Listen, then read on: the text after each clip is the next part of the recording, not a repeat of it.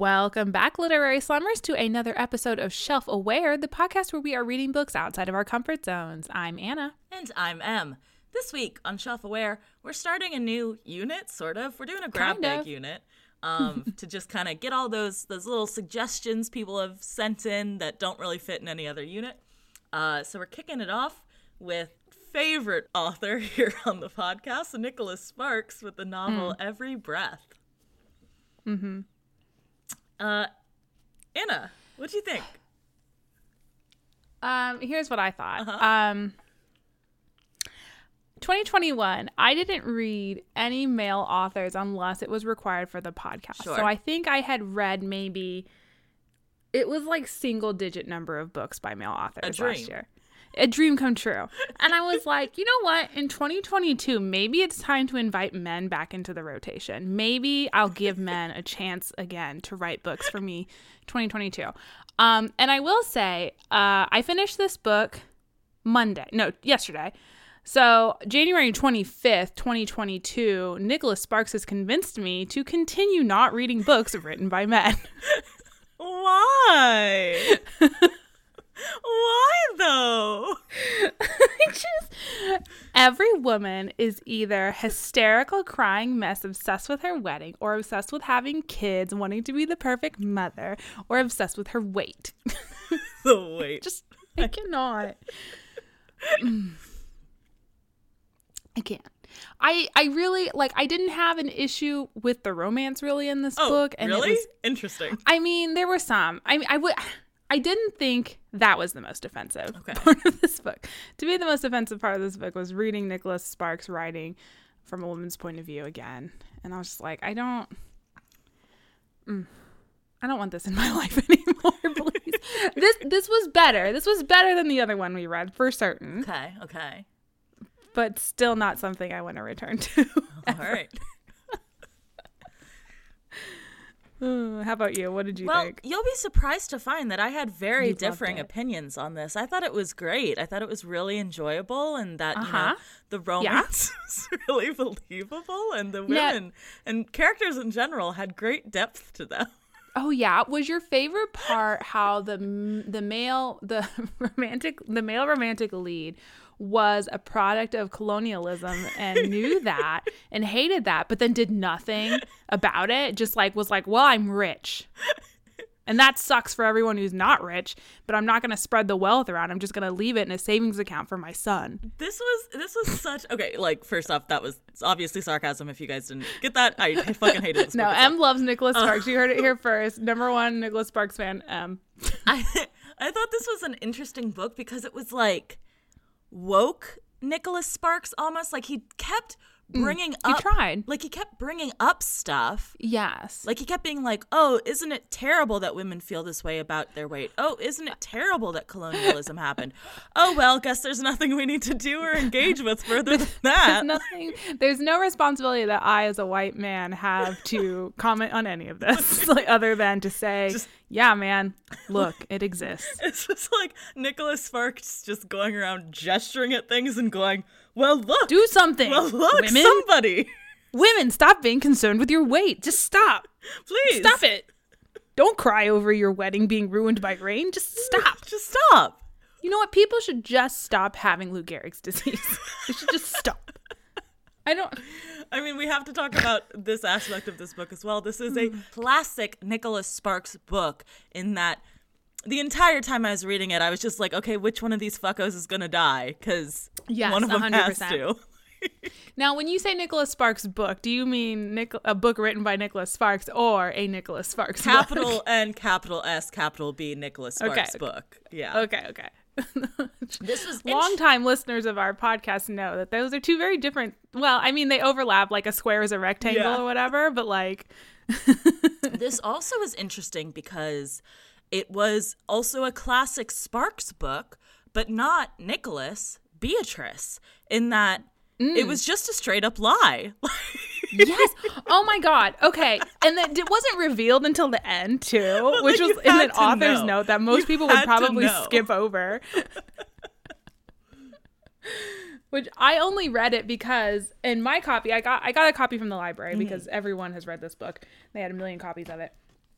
Um, and I was looking to see how many more fucking pages do I have of this. And at the top of the page, top of the last page that's numbered, um, Nicholas Sparks is basically, while my quote unquote discovery of True and Hope story is entirely fictional. And I was like, you son of a bitch. I was like, I just like when stories are like that. Well, okay.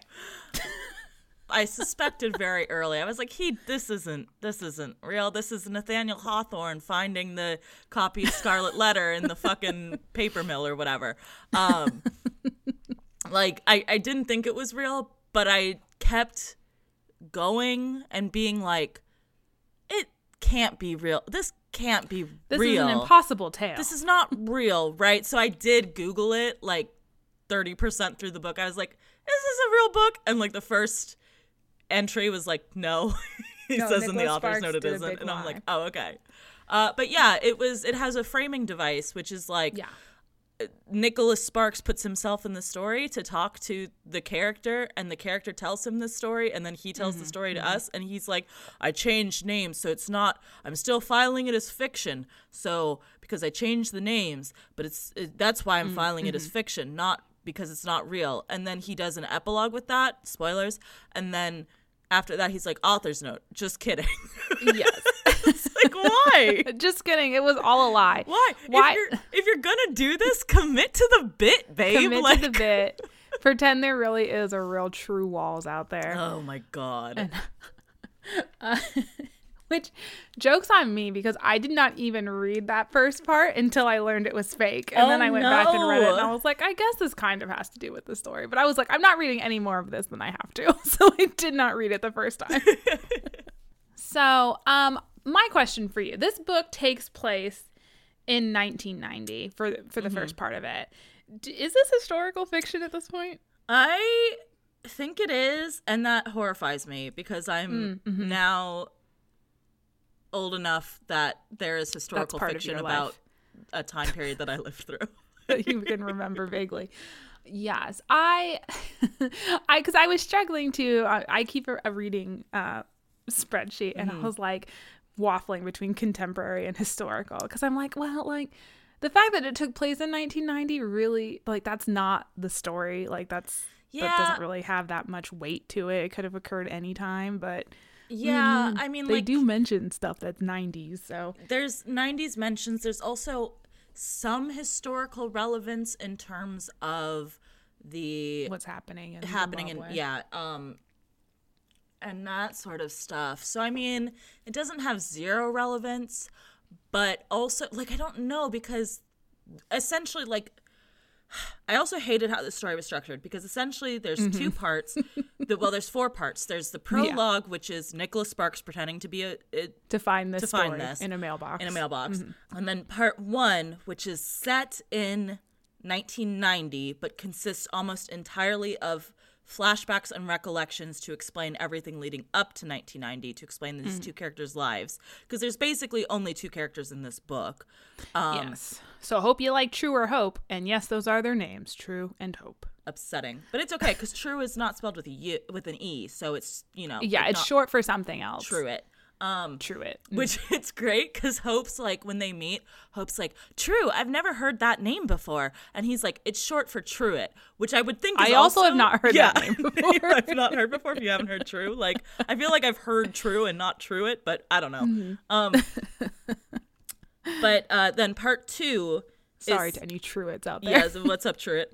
Um, part two is uh set in 2014 14. um, yeah. and again consists almost entirely of flashbacks of everything between 1990 and 2014 Yeah. so it's like why did you do it that way Just include a link to a PowerPoint slideshow at that point. Like, Right? here are the highlights or from our lives. write it in chronological order. Why did you do this like weird double flashback situation i don't know. And then there's the epilogue which is again nicholas sparks being like i'm a character in this book. And i'm like okay. Me, me, Nicholas Sparks. okay. Ugh, it was exhausting. So like nothing actually happened in the actual like plot of the book. It was almost all flashbacks and two things happening. Yeah, yeah, and I, yeah. I was gonna say the content of the flashbacks is just people having feelings. so Yeah. it's like mhm. it was a quick read. Um, but it wasn't fun to No. read. Would you recommend this to anyone? Maybe. I I know there are a lot of people who do enjoy this genre. Obviously, Nicholas Sparks is very famous and rich. Um if you if you dig A Walk to Remember, if Yeah. that's your jam, that came out 20 years ago. You might like this book. I feel like there is a section of the population that like we often complain about books that treat women as like oh I just want to be a wife and mother because I think that's not a thing that we particularly relate to of that being your primary goal. That's true. Yeah. Um, but maybe there are people for trad wives. Trad wives. Trad should read- wives, should read this book. breeding kink. You'd be into it. Like you'd be like, yeah, I also only want to be a mother. That's my only. that's Yeah, my that's defining my feature as a human being. Great. the fact that I am a trauma nurse is not inconsequential. Barely a. a I want to quit that to become a mother. which is fine. That's a fine, fine. choice. You can have that be your goal and still still be a full person. you can also have like hobbies and Yeah. stuff. It was so freaking annoying because like tr- I know I'm just jumping ahead, but fucking True had every fucking hobby in the world. Mm-hmm. And True can do Hope, anything. Hope is out True here like Renaissance man. Hope is out here like I just want to have babies. Like girl, I just I just wanted a baby and I want to take care of my ailing papa. Ugh, That's it. upsetting. But you know, if that's your goal in life, I don't know why you're listening to our podcast. But go read this you. book. yeah, I, I don't I don't yeah. What are you getting from this? It seems like you would really not like us. Like, we well, no, I don't want to say that about someone who listens to our podcast. We love you. Thank you. um, cool. Cool. Good for you. Uh, what else you been reading? Um, I finally broke my reading drought. Yay. Yes, I read an actual book. All and right. it also completed one of the things on our reading challenge, which if you skip past the end of our episodes, we do are doing a reading challenge this year to read uh, 22 books in 2022 that all Mm-hmm. are on different themes. You can find that on our Twitter or Storygraph um, or Instagram. Maybe is it on Instagram? I don't know. I haven't, but that's a good idea. I should put that on. Let's put that on Instagram. Instagram somewhere. I don't know how Instagram works. I'm not in charge of social media. And I'm not either, really. you do your best. I do it. you do it. You do it. I feel like I'm still waiting for someone to tell me how to do it, but yes, I try. and I'm proud of you for trying. Thank you. Thank you. Um, I think you do a good job. Uh, Thanks. but the book that I read is called Love and Other Disasters by Anita Kelly. Um, and it is a contemporary romance because I was like, ugh, I just can't. I don't feel like I can read anything. I don't want to get into anything. Like I have all these high fantasy books that I'm like, I'm gonna read this year. We'll see. Um, but I just like I was like, I can't commit to that. So I was like, I'm just gonna read this contemporary romance that sounds cute. It's about um, two people who go on a like Top Chef slash Great British Bake Off um, show and fall in Love love that. while on it. Oh, and I it's great. that. Yeah, it was I really that, cute. yeah. Um, I liked the characters a lot. I thought that they were like had you know distinct personalities, and Mm-hmm, I'm bringing this up because it's in direct contrast to this book that we read.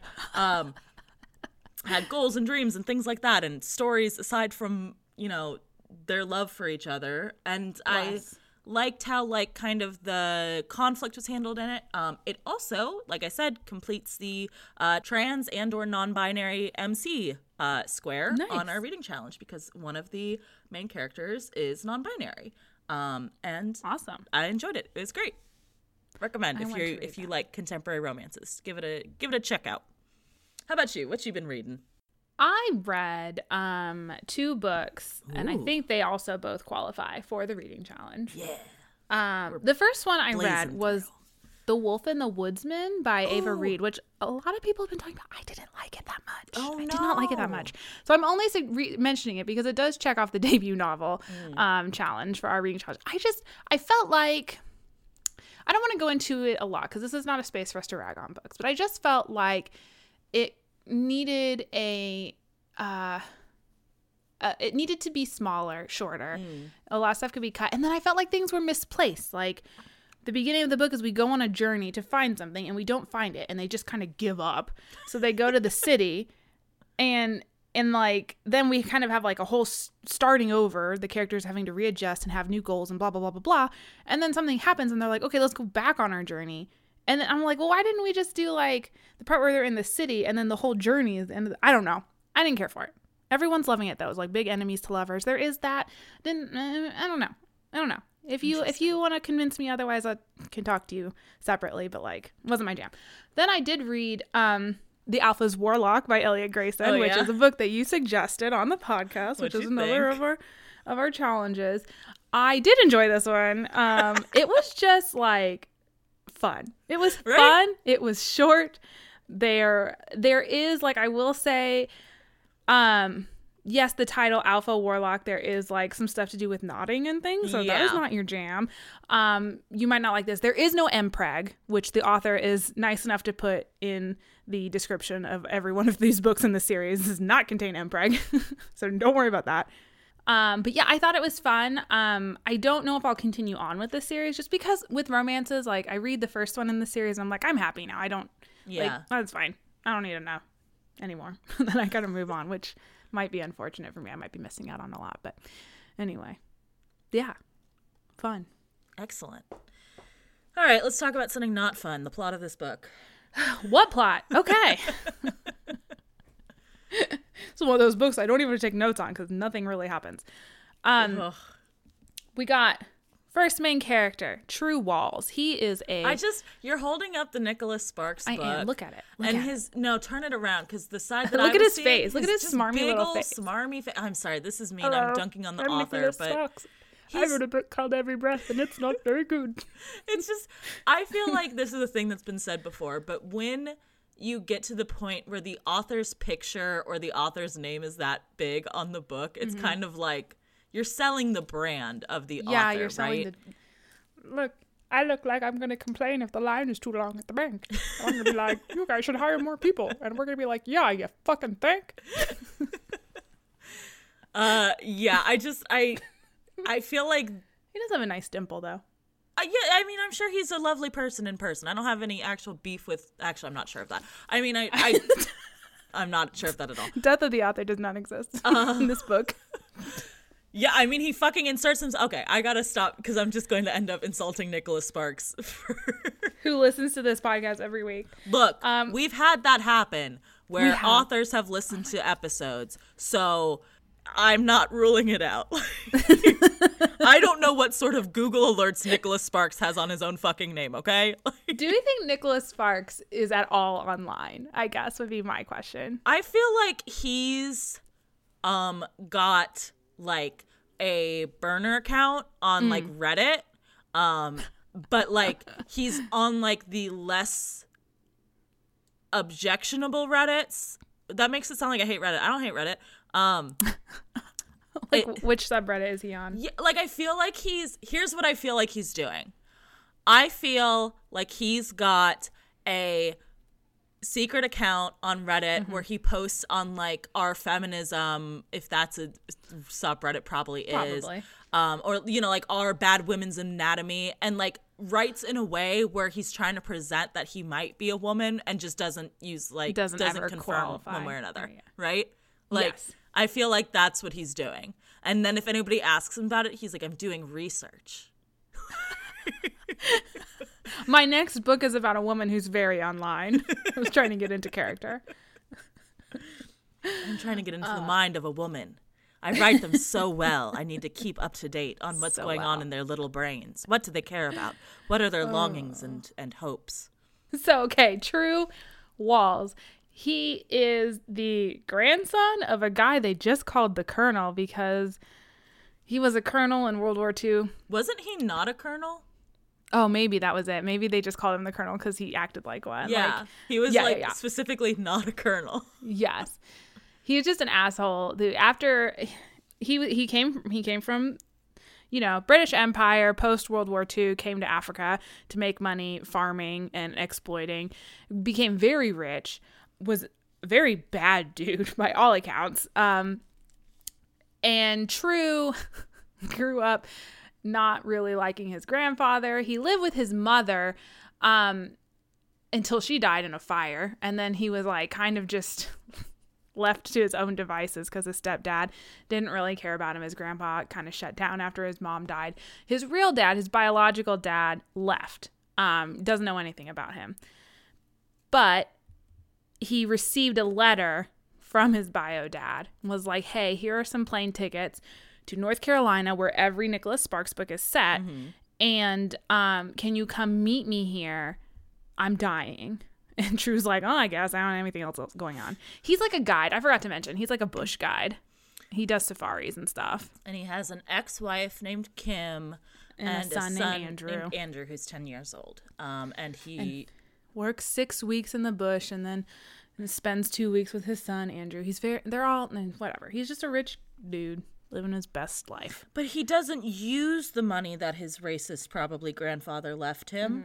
He doesn't. Mm-hmm. But he also it. doesn't use it to better society. So really, It just kind of sits there in a bank doing nothing doing but absolutely nothing. helping banks.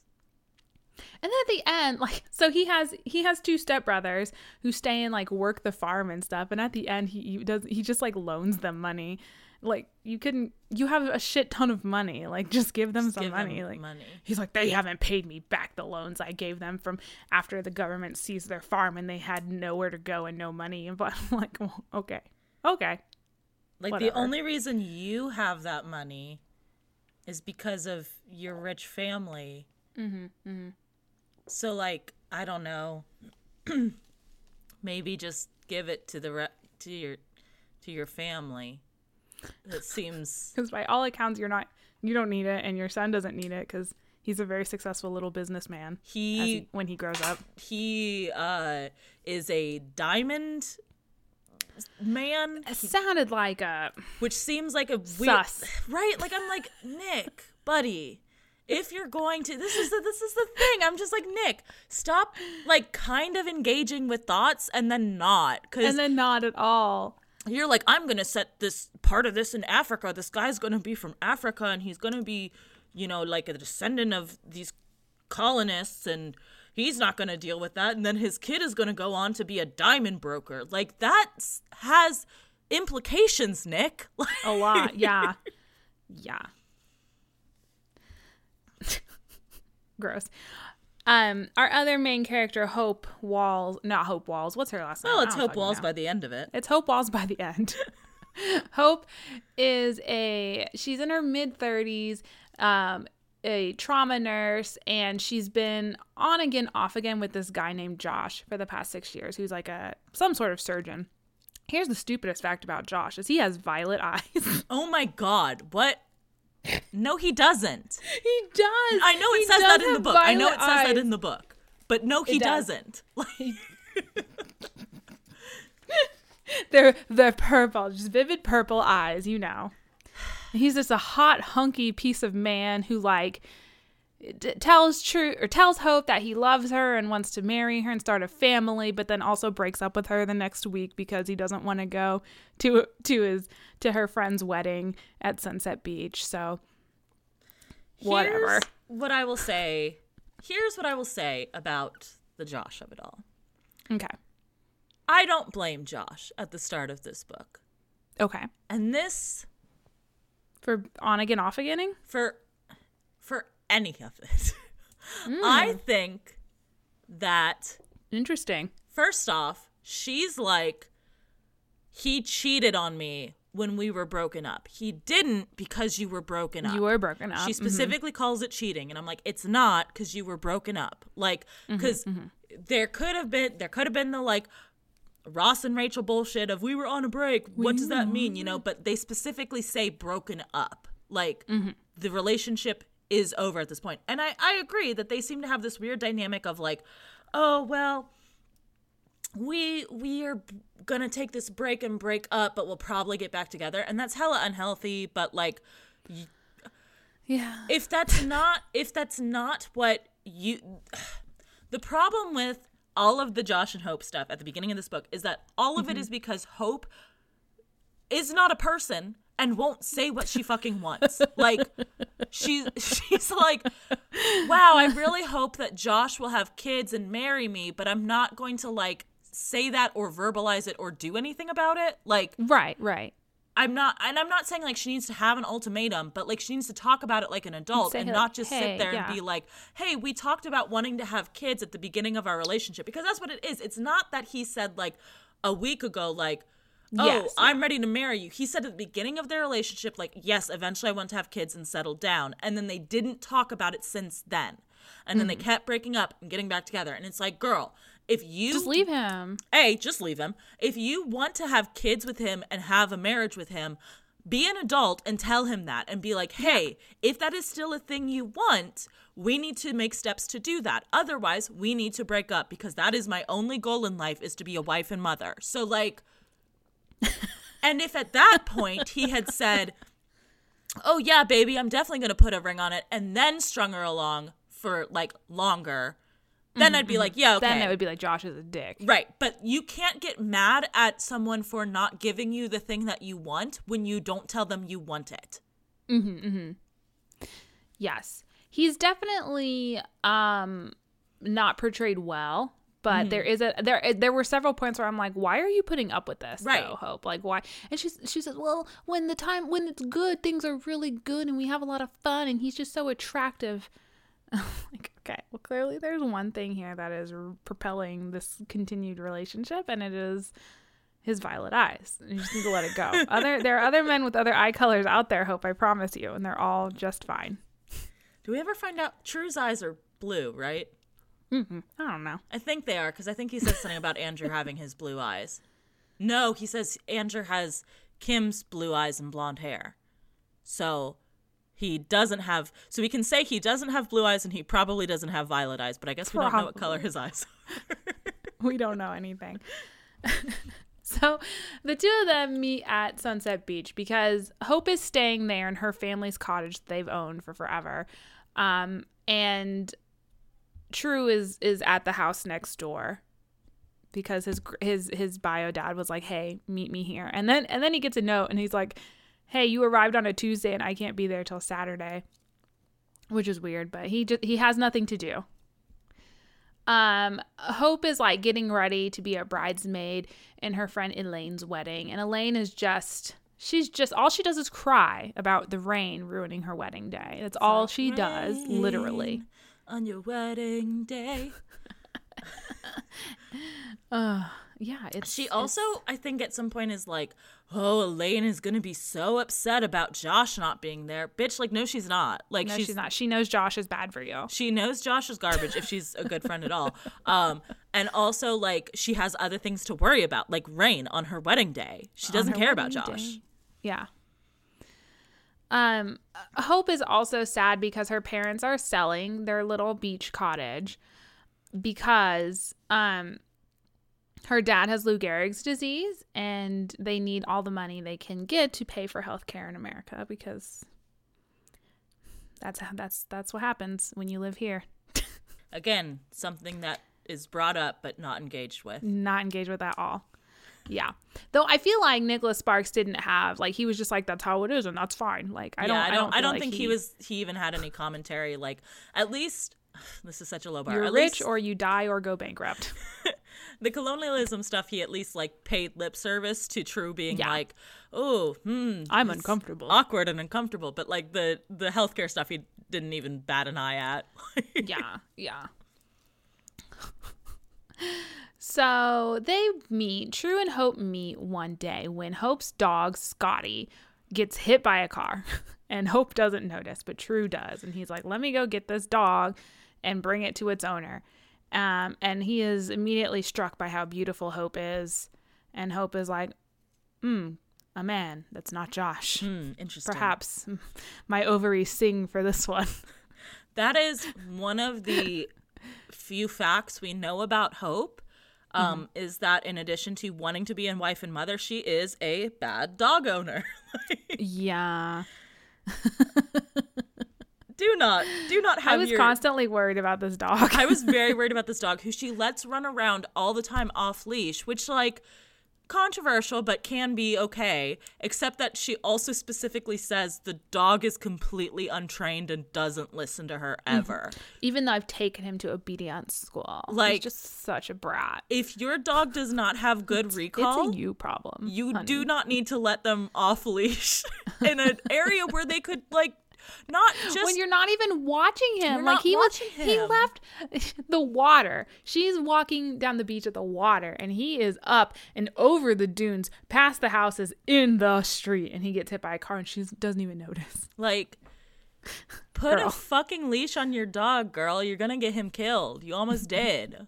You almost did. Bad dog owner. For some, she for a dog she claims to love so much, she just really doesn't give a shit about it.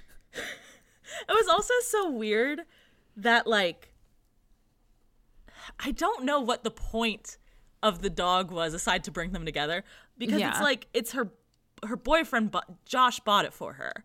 Mm-hmm, and mm-hmm. you would think that that would have some sort of like I don't know that would be some way to look at the interiority of their relationship, right? Like here's how I could imagine this here's going. here's some companionship for when I'm not around. Right. Here's some. Oh, you want a baby, but I got you a dog. Right. Like that could have been the conversation, or even like, um, oh, Josh got it for her for Christmas, even though she had never said she wanted a dog, but she felt like, like that she had to. I'm take care actually a it. cat person. Right. Like you could have done something with it, but it's just like Josh got me a dog, and I was cool with that, and I liked the dog, and I loved it a lot. And I'm like, Except for when I don't watch it get hit by. Right. Like it just feels like again another way in which Hope doesn't have a personality, right? Like Yes. normally if someone's significant other gets them an animal, there is some sort of emotion behind that, either positive or negative. But like the fact that Scotty is a gift from Josh isn't really a thing at all, except for the fact that she mentions to True when they start talking, oh yeah, he was a gift from my boyfriend. And he's like, oh, you got a boyfriend, sort of thing.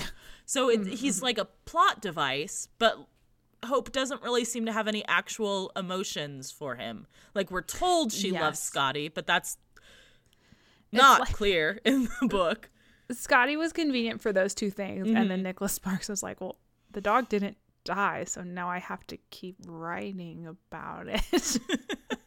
The dog was also named after like his uh editor or like uh social media manager or something. I saw in his Wow, wow, yeah wow. because I read his his uh for some reason I read this the before the prologue the frame story prologue he has a like acknowledgments at the beginning of the book which is also a red flag i feel like. When you are high enough up on the author chain to put your acknowledgments at the beginning of the book like you're all about the brand at this point.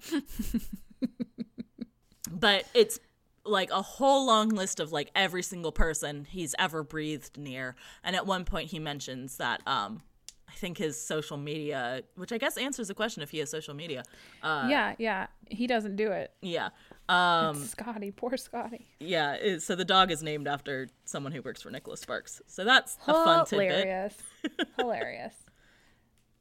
Um, so True can't figure out the coffee machine in his very fancy beach house um, because he's he's just a man, an outdoors man, doesn't know what to do with buttons.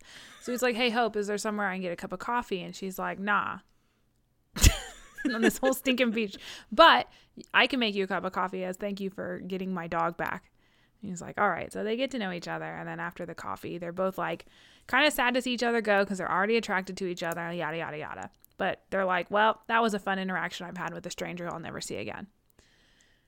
Dinner time. They both end up having dinner at the same restaurant, and uh, True is like, "Hey, why don't we? Why don't you sit here at my table? We'll have dinner together." And it's kind of a date. They enjoy their dinner together. They have wine afterwards at her house for a nightcap, uh, and then they part ways again. Great. The next day uh, is Thursday, I think. They go to this mailbox called Kindred Spirit. So I guess I don't know if this is a real thing. It is. Uh, it is okay. So apparently, um, there is somewhere near Sunset Beach. bird island There is Bird Island. There is a lone mailbox that sits there. That d- no one comes to pick up the mail from it, but you can write letters and stick them in there, and then other people will come and they'll read the letters that you left in there, and they'll leave their own letter. Yada yada yada yada. This was all very letters to Juliet, another Yeah. property with the same premise, which is also bad, but better than this book. Um, and this this kindred spirits is where Nicholas Sparks claims to have found this story originally. Like he in the in the frame story, he's like, I went to Kindred Spirits and I saw this story in a manila envelope and it said it was the best story anyone's ever heard or whatever, blah blah blah. And he read it and it made him cry and he read it so many times, blah blah blah. He had to track down whoever wrote it, blah blah blah blah blah, whatever. So they go to there and they find some like really lovely letter some man wrote about his wife that had passed away and I don't know. Whatever. Foreshadowing. Yeah.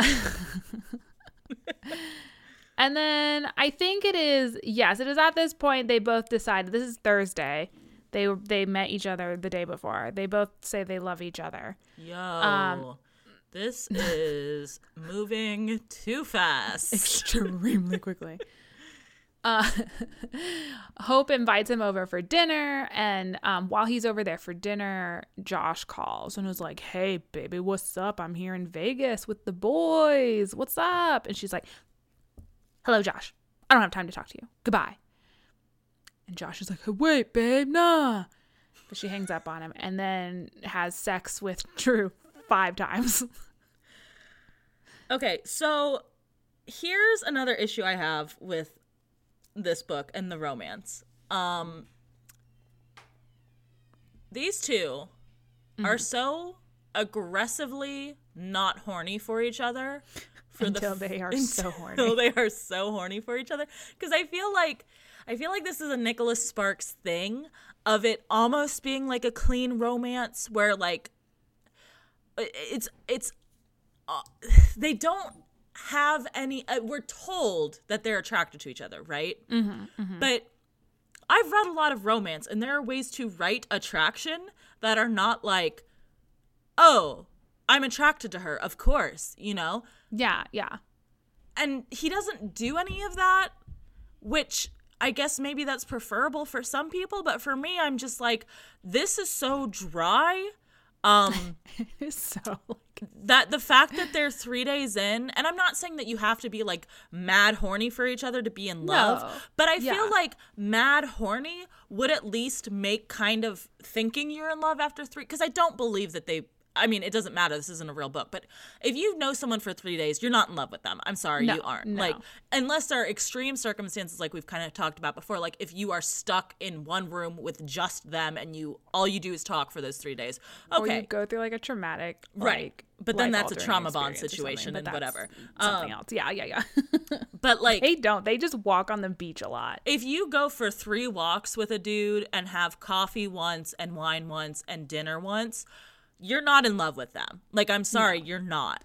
doesn't Um, matter how easy it is to talk to them doesn't matter like how calm and quote unquote complete you feel Like, You don't what know- that? what does that mean You don't know anything about how they interact with you in any other situation. Like, you haven't, you haven't seen any of them. Like, you've seen how they how they act in one place in one time at this very moment, right? Like, you're in love with this moment of them, right? And people are more than one moment. So, like, yes you you aren't in love with them and at least if you were horny for them i could wrap my brain that around would make this more sense yeah. but like you aren't seemingly until you suddenly are and are just fucking a lot uh A so i just don't i don't get it like Yeah. Yeah, I didn't it definitely needed the insta love in this was unbearable. It was- terrible It was, terrible. There was no like there's no chemistry between them at all. We're just told there is. We're not like shown anything. and i feel like i almost would have been more okay with it if they it was like legitimate insta love where they both basically were like i'm in love with you at like first sight because then i would be like this is This Like- is that kind of story. yeah like this is that kind of story and this is clearly like a fairy tale for the modern day sort of thing of like oh yeah let's pretend that insta love true love is real and it's happening right now right for love at first yes, sight yes, yes. but like it's not that because they're both like oh i feel a pull to them towards them when they first Mm-hmm. They meet have like a getting to know each other period, but it is not long it's enough. not long enough, right? 36 That's what hours. if it's like either you need to forego the getting to know each other thing and just make it be like that sort of high fantasy style insta love where you're just destined to be and you clap eyes on each other and you know immediately, which also sucks, but like is at least you know a thing, or you need Yeah. to make it i don't know that they spent a month together like you could have you, you Yeah. could you you could have had her be down here for longer because of the breakup you could have had him be down here for longer meeting his dad like his dad could have kept putting it off or something which i don't know but the fact that it's like three days and three days in which they I'm not spend buying anything about that. a significant portion of their time not around each other like what no no And then it's not just three days, it is another 24 years after that. Like, Right. There's no way you're holding on to this for that long. Lord. Lord Almighty. So, um, they spend another day together, and then the Saturday comes, and that is the day that True is going to meet his bio dad, and Hope is going to go to the wedding. So, I will talk about the more interesting part first, which was True meeting his bio dad, and he learns the like he learns about his mom, which was his main goal really. Is he wanted to know more about his mom because he's he's forgetting about her. Like she died when he was like 11 or something. So his memories of her are becoming very faint and he wants something to help revitalize that um the the bio dad tells like this horrific story about how the relationship was a secret one for the most part and then when the colonel found out like had this man kidnapped and locked in a basement and handcuffed to like some pipes and was basically like you can leave this country tomorrow or I'm leaving you handcuffed here until you die. like, what the fuck? What's going on with this dad? And I guess, like, I don't know. I, Nicholas Sparks left it vague. He was like, he did not go into what was happening with the colonel and his daughter. Um, so I guess it's up to your imagination, but I didn't find that the implication was that he was particularly abusive towards his daughter. I felt that it was more like she realized what a shithead he was. Um, I don't know, just because the way that the bio bio father describes um, the mom is like she spoke highly of her father and like loved him and whatever but then also like occasionally was like no he fucking sucks so i think that it's like Yeah. because she's 18 right so i feel like it's that teenager thing of like you know that we all go through of being your- like oh my dad's a people." colonist like yeah, uh yeah. My dad like is willing to kill our neighbor. Uh, yeah, Because this is- arguments about land. this is also the backstory of the mom is that um that he uh, that True did know is that after he was born, his mother um married Rodney, his stepfather, because he had always had a thing for her and his grandfather gave Rodney a job so that he could be around the mom more. Um because Rodney used to work for like a, a different farmer uh who was like rivals and then uh And he was like the best employee there. was so the he best- stole him the- essentially. best farm boy so he got uh poached by this dude and ended up marrying evelyn which uh, seems like uh, okay like her her father was a little coercive but it wasn't like he forced her to marry him or anything yeah. so i don't think the implication was that evelyn was being like straight up abused by him but i could be wrong about that Yeah. I don't I don't know. It was it was weird for the for like the guy to go so hard. I don't know. It was a real abrupt turn. Yeah, I mean, like I think the grandfather's a shithead for sure. For but I think he's more of like the mafia don whose precious princess is like not Mm, to be sense. touched sort of thing Yeah, yeah, versus yeah. like uh someone who is like actively abusing his kid. I think is sort of the Mm-hmm. vibe. Cuz he's also like and uh, he's also very upset over her death to the point of it like basically Catatonic. yeah. catatonic, which not saying that abusive parents can't be upset about the child's death, but I don't think Nicholas Sparks would write him that way if that would like I feel like Nicholas Sparks level of understanding of emotions is like he he he bad guy, but he loved daughter sort of thing, you know.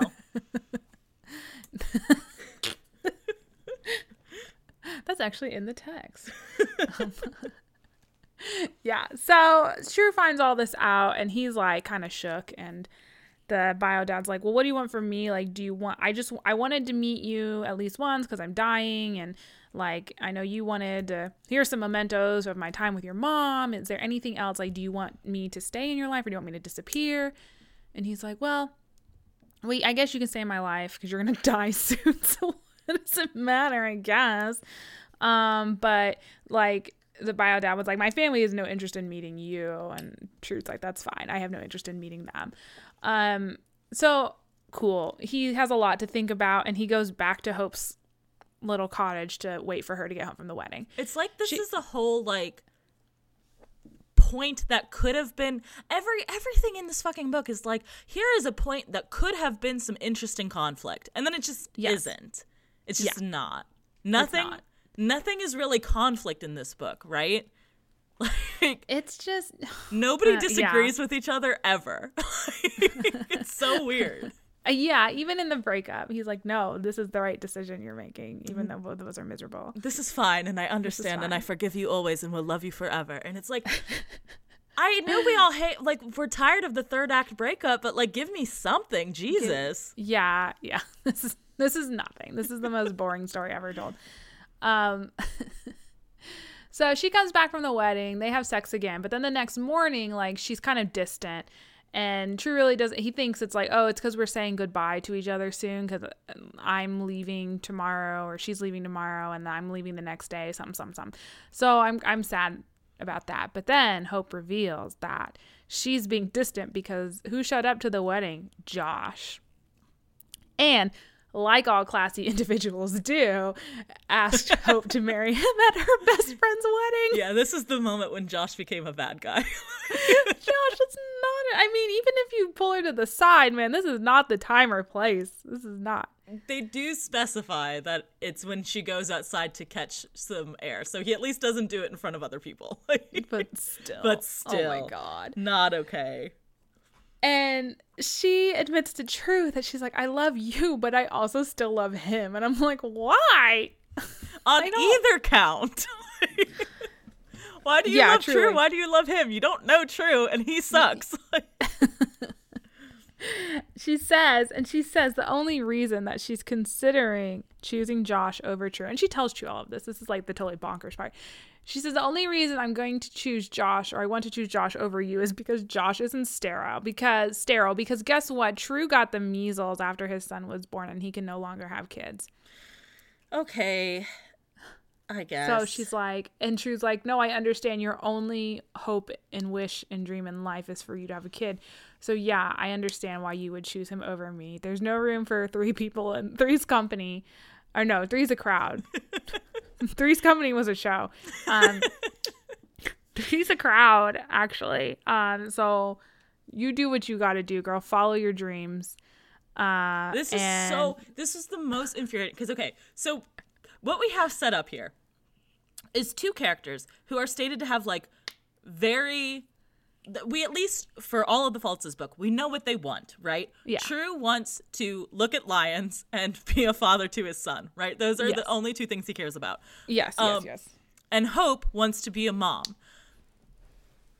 They have this conversation, and True's like, I am willing to give up everything for you. I will never see another lion again. I will still see my son because airplanes. Yeah, I will move rich. here and I will fly to Africa every month to see him and I will do some job here and that will be fine.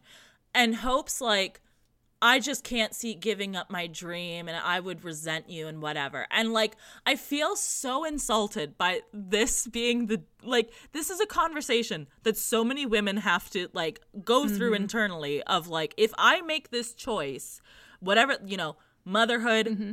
whatever, that might limit me in other and every other every other aspect of my, of my life. life. right? Yep. Mm-hmm. And for Nicholas Sparks to come in here and be like, "Aha, but I've flipped it, you see."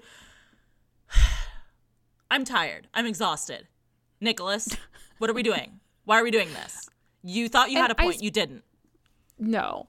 No, and especially because the part I hated the most was she's like, and I know that there are things like ad- adoption and in vitro fertilization and blah blah blah blah, but it is just not the same.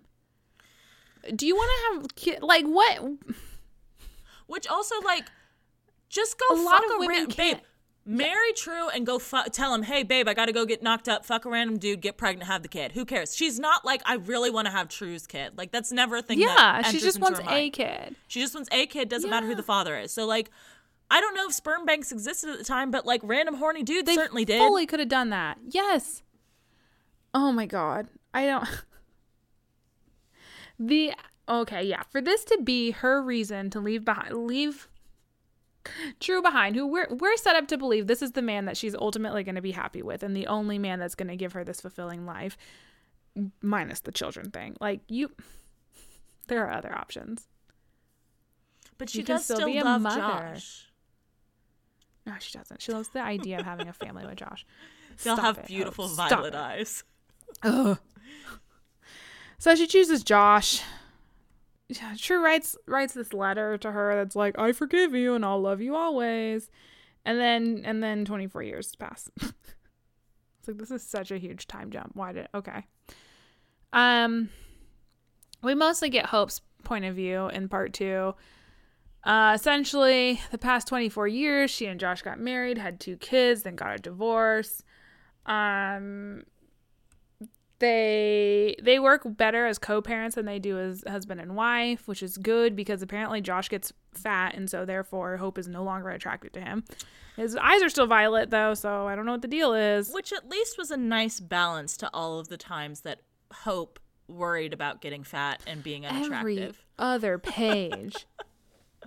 Every other page. Which I will say, I feel like, again, I'm trying to give Sparks the benefit of the doubt here. I think probably his intention, writing it this way, was to bring up a point about women, especially in the 90s, and how, oh, they do, like, sure, yeah, they do worry about that. And that is like an internalized thing, especially because, A, he has a part where her daughter is like, it turns out her daughter struggles with bulimia.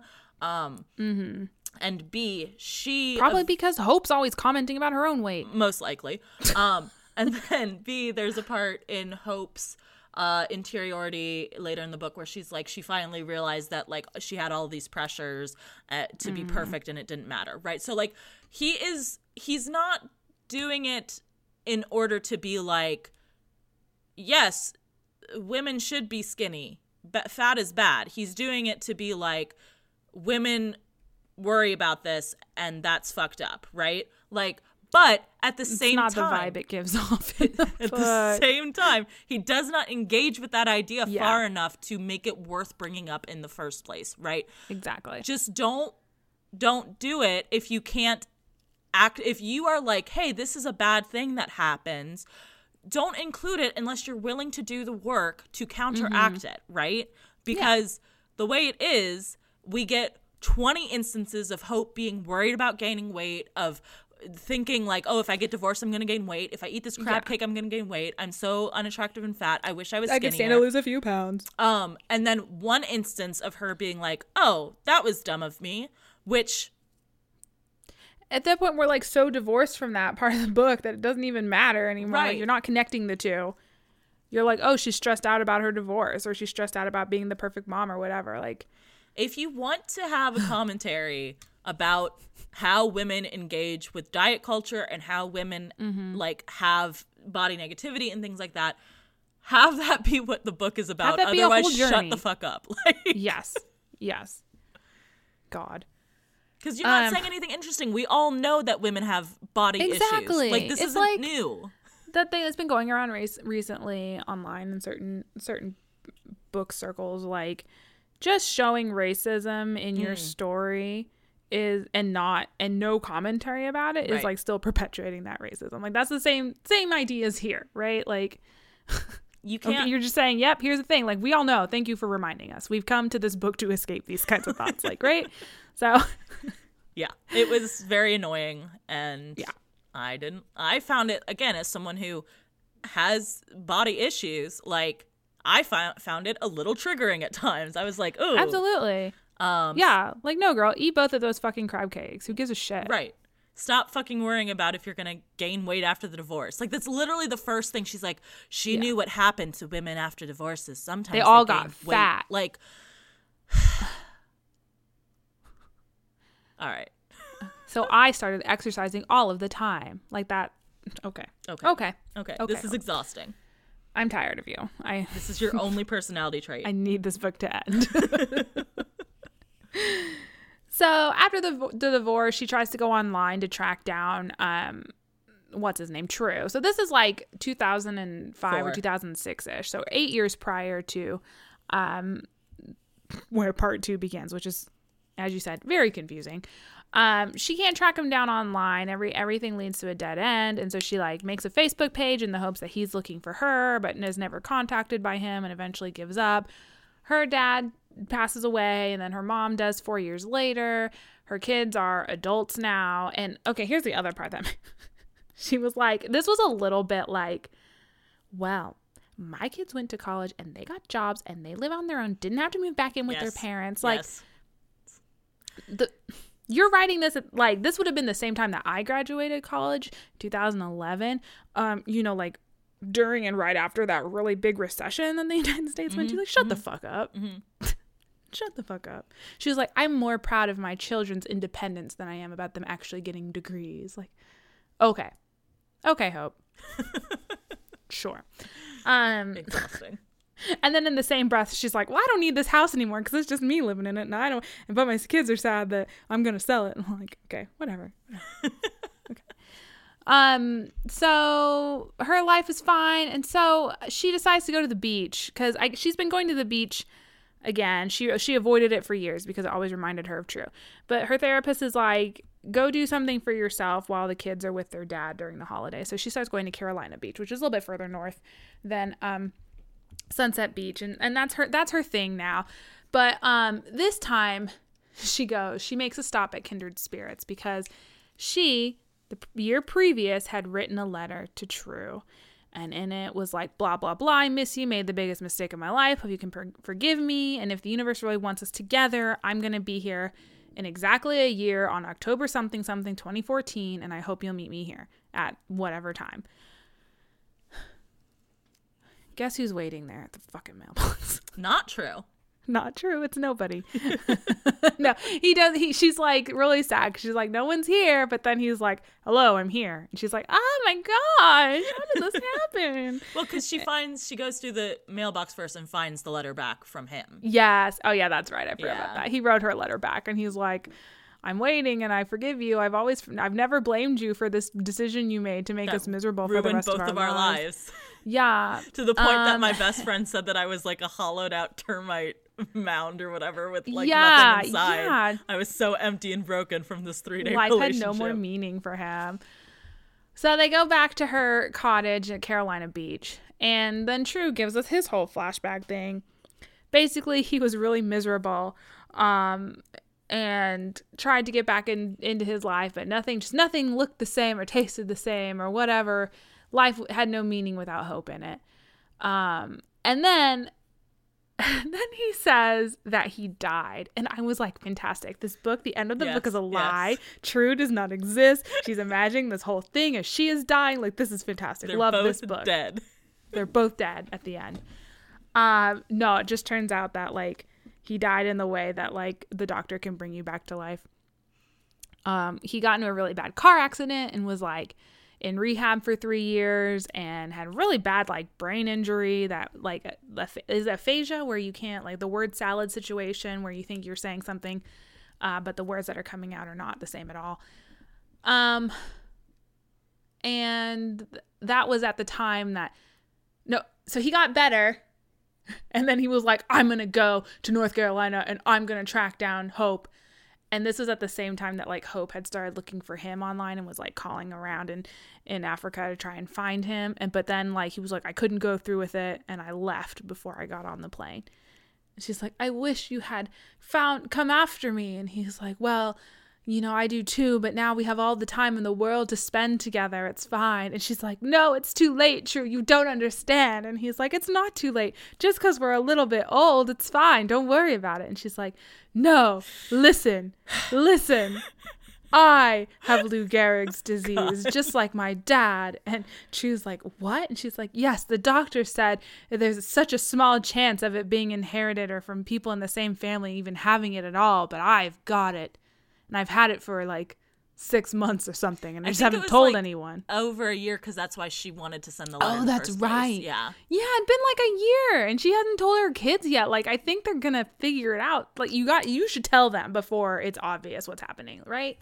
Wasn't that also a thing in the other Nicholas Sparks book we read where it was like the someone had a cancer or something and didn't tell their child? Oh no, that was in one of the Christmas shoes books, which is also a That was the Christmas NSB Nicholas Sparks Until the day before she died, they Yeah, didn't yeah, yeah. explain it to the kids what That's was what it was. happening. Good God. Stop doing this, parents. Stop. so, yeah, that other Nicholas Sparks book ended with one of them just like drowning Yes. Out of nowhere. It was just like, and then their and then their boat crashed and they died. Sad. The end. Um, and True's like, well, let's make up for lost time. Let's get married. And she's like, yes, let's get married. And I guess they do. Because then we get the epilogue of We get like, the epilogue. I could have written more of this book. Thank you for not. About He's like, I wrote a whole bunch about blah blah blah blah blah, but I cut it out. I'm like, okay, but you also just told us, uh, whatever. And then he goes, Nicholas Sparks, the character, goes back to Africa and talks to the best friend. we get the epilogue and we see like True and Hope and True has built a a wheelchair ramp for Hope who's still alive but is losing her mobility. Um and and and Nicholas Sparks is waves at them and he's like this will be the last time I ever see them. And then- Weird. and then he's like, "Guys, this story was a whole lie." Just None of kidding. this None of this was me. real. I love stories where the author pretends to be part of the story. Oh and I'm like, God. okay, But I have been to Africa. great. Good for Jesus, What a you, waste of everyone's Poo. time. Yeah, I just I'm glad it was short. I'm glad it was a quick read. Um I'm I don't ever want to return to Nicholas Sparks ever again. Personally, really making me reevaluate whether or not I can read male authors this year. Truly. Oh man, yeah. But um, speaking of what we're reading this year, let's talk about what's coming up next. What's coming up next time cuz we have a break. Yeah, we have next week. The feed will be dark. I'm sorry. There will be no episode. How will I'm you- taking a break. Yeah. Um, well deserved, but I don't know how you the listener will spend your Monday morning. as I said in the last episode, you should spend it listening to your favorite episode Oh, from our past catalog. favorite episodes. All of them. Yeah, sure. Start from episode one stats. and keep Come listening y'all. until we update again. Listen to my microphone slowly get better, and then worse, and then better again, and then inexplicably worse. Same though. if you listen back early enough, you'll hear Em's voice every time I speak because my headphone setup was not good.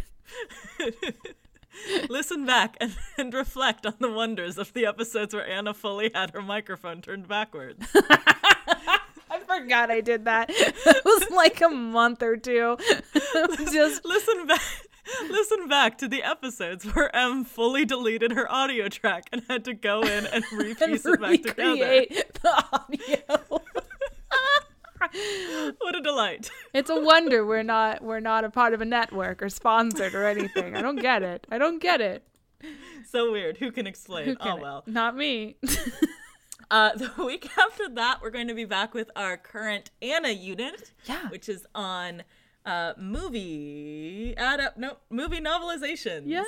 Um, I think, guess it was technically I was supposed to pick that one out, huh? yeah, yeah, the historical.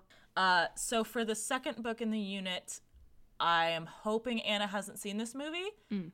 Uh, but it's slightly different in terms of the writer who wrote the book also did write the screenplay as opposed to the last one we did where yeah um but the book i'm gonna pitch that we do for our second book here is braveheart by randall wallace I've never seen Braveheart. I've never seen Braveheart either. And I feel like it would be a good uh, fit for our podcast since we've done, you know, Scottish Highland time travel romances. It's my I'm Sure this favorite. is, I'm sure this is just like that. Braveheart. Who's the author?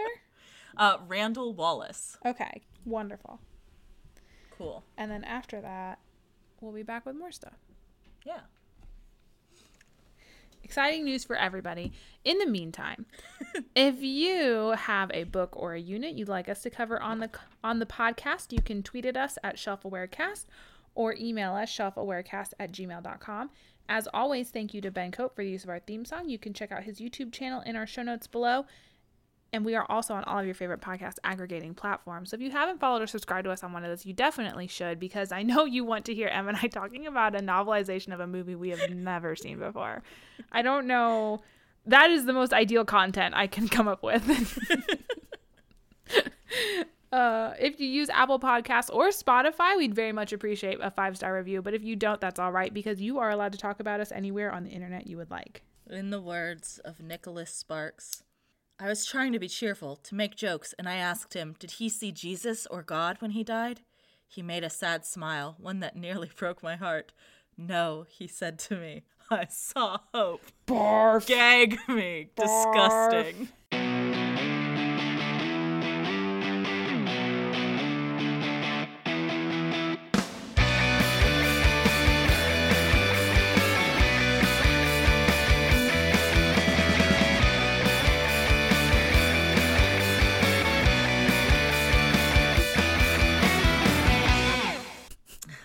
Put it my name down. is Nicholas Fox, and I have to I have to call my grandkids every time I need to print out anything on the computer. Stop holding his face up. I'm sorry, the book is here. It's a prop, and it takes up the entire back cover.